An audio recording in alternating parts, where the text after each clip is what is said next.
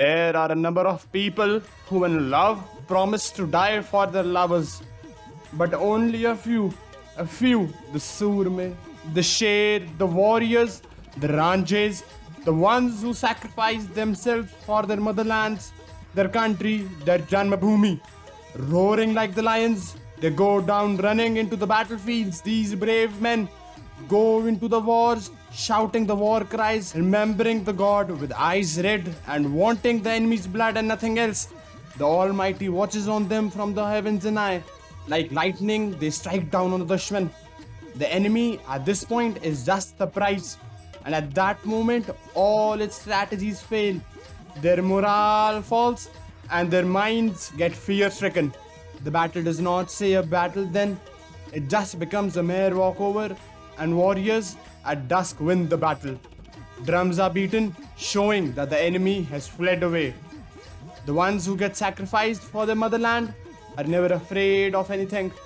Even if death knocks on their door, they answer it with a smile on their face. They do not die, they live forever, they become Amar. Talking about Bharat with its great, huge Himalayas in the north, the dangerous waters surrounding it on three sides, the calm but hot desert in the west, is the land of many heroes, legends, brave and valiant tales. It is the land where millions of such a kind are born. It is the land where many wars have been fought. Mahabharata being one of the greatest, the battles of Panipat, the War of Independence, Indo-Pak Wars, the Indo-China War, and so on. The 1971 Indo-Pak War was one of its kind, as one third of the Pakistani army surrendered. It lasted only 13 days, resulting in the one and only public surrender till date and the largest surrender after the World War II. In this episode, we will be summarizing the 1971 Indo-Pak War. पंद्रह अगस्त का दिन कहता आजादी अभी अधूरी है सपने सच होना बाकी है रावी की शपथ न पूरी है एक ही गोली है तो क्या हुआ खुकरी है ना काट काट के मारेंगे जब तक हम नहीं मरेंगे सब एक जय जवान और एक जय किसान। और फिर उसी से सारे देश का एक जय हिंद का नारा लगता the stroke of the midnight hour when the world sleep India will awake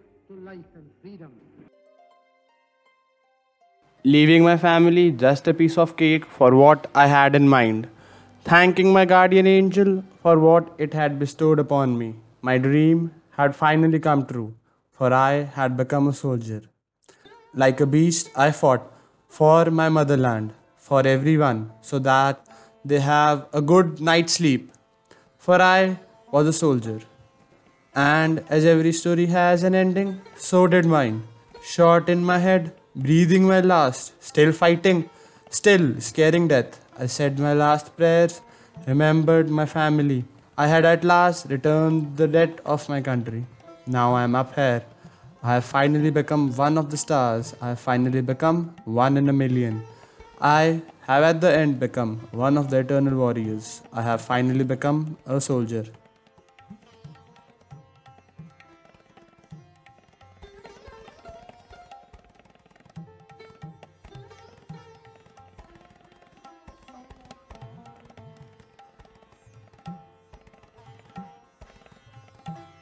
The Indo Pakistan War of 1971 was majorly fought because of the ignorance of the Western Pakistan towards the cyclone struck East Pakistan, and hence millions of East Pakistanis took refuge in India, and the then Indian government supported the East Pakistan.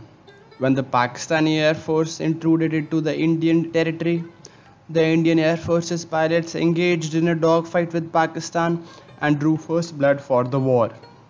Yahya Khan, the then Pakistan dictator, with his strategy to send troops to the western front of India, thinking India would be busy handling the situation of East Pakistan, failed. The brave soldiers of the Indian Armed Forces gave an astonishing response to the Pakistani army and marched forward into the enemy territory. On all fronts, the Indian action relied on leadership, speed, logistics, and accuracy, and exploited the weakness in enemy's positions, resulting in swift victory. The Pakistani side could not match the superiority and speed with which the Indian armed forces were attacking right from day one. Besides, the Pakistani side also lacked intelligence strategy and the troops were demoralized and ill equipped to fight. Hence, they faced big losses and yielded in less than a fortnight. There was a panic in the Pakistani Eastern Command's military leadership, commanded by Lieutenant General A.A.K. Niazi. Indian advances demoralized the Pakistani soldiers and subsequently the Indian army encircled Dhaka. On 16 December, an ultimatum was issued to surrender, and on hearing the ultimatum, Lieutenant General A.A.K. Niazi surrendered and signed the instrument of surrender to Lieutenant General J.S. Arora of the Indian Army. On the same day, Pakistan called for ceasefire and surrendered its combined military to Indian Army. 93,000 troops were taken as prisoners of war, thereby ending war. And with that, the objective of liberating East Pakistan was realized and the new nation Bangladesh was born. On 16 December 1971, India won a decisive victory over Pakistan after a 13 day war that led to the creation of Bangladesh. While it was a short and decisive war, 4,000 soldiers were killed and more than 8,000 were injured. Now we'll talk about the foreign influences in the war. The Soviet Union sympathized with the East Pakistanis and supported the Indian Army and Mukti Bahini's incursion against Pakistan during the war. In a broader view of recognizing that the succession of East Pakistan as independent Bangladesh would weaken the position of its rivals, the United States and China. The Soviet Union gave assurances to India that if a confrontation with the United States or China developed, it would take countermeasures. This assurance was enshrined into the Indo-Soviet Treaty of Friendship and Cooperation signed in August 1971. The United States stood with Pakistan by supporting it morally, politically, economically, and materially.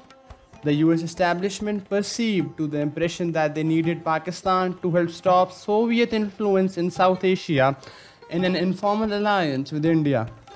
During the Cold War, Pakistan was a close formal ally of the United States and had also close relations with the People's Republic of China, with whom Nixon had been negotiating a rapprochement and where he intended to visit in February 1972.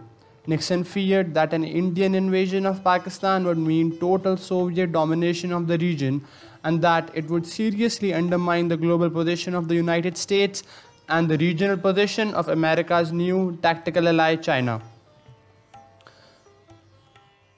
Overall, the war stripped Pakistan into two separate nations, and with nearly one third of its army in captivity, it clearly established India's military and political dominance of the subcontinent. India successfully led a diplomatic campaign to isolate Pakistan and skillfully manipulate Pakistan's supporting countries to limit the extent of support to Pakistan. In addition, Prime Minister Indira Gandhi's state visit to United Kingdom and France further helped break ice with the United States and blocked any pro-Pakistan resolution in the United Nations. There was also a meeting between Prime Minister Gandhi and President Nixon in November 1971, where she rejected the US advice against intervening in the conflict. In 1972, regarding the Indo Pak War of 1971, the Shimla Agreement was signed by Prime Minister Indira Gandhi and President Zulfikar Ali Bhutto of Pakistan on 2nd July 1972 and was much more than a peace treaty seeking to reverse the consequences of the 1971 war. That is, to bring about withdrawals of troops. It was a comprehensive blueprint for good neighborly relations between India and Pakistan.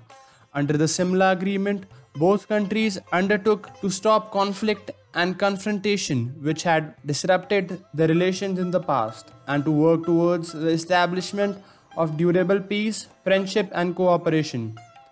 The Shimla Agreement contains a set of guiding principles mutually agreed by India and Pakistan, which both sides would adhere to while managing relations with each other. These emphasize respect for each other's territorial integrity and sovereignty, non interference in each other's internal affairs, respect for each other's unity, political independence, equality, and abjuring hostile propaganda. But as fate would have it, Pakistan broke the Simla Agreement, which resulted in the Kargil War of 1999. We will talk more about Kargil War in the episodes to come. Till then, Jai Kisan, Jai Jawan, Jai Hind. Singh ਦਾ ਭੇਜਿਆ ਖਤ ਪੜਦਾ ਹੋ ਭਾਵੇਂ ਪਿਆ ਸੀ ਸਖਤ ਬਿਮਾਰ ਨਲੂਆ ਜਿਉਂ ਜਿਉਂ ਪੜੀ ਜਾਵੇ ਹਰ ਰੋਜ਼ ਚੜੀ ਜਾਵੇ ਭਾਗ ਕੇ ਹੋ ਗਿਆ ਵਾਂਗ ਅੰਗਿਆਰ ਨਲੂਆ ਭਾਵੇਂ ਲੱਖ ਹਕੀਮ ਨੇ ਮਨਾ ਕੀਤਾ ਹੈ ਆ ਹੋ ਗਿਆ ਜੰਗ ਨੂੰ ਤਿਆਰ ਨਲੂਆ ਪੰਜ ਪੱਟ ਤੂਫਾਨ ਬੁਖਾਰ ਚੜਿਆ ਹੋ ਗੱਜਿਆ ਫੇਰ ਵੀ ਸਿੰਘ ਸਰਦਾਰ ਨਲੂਆ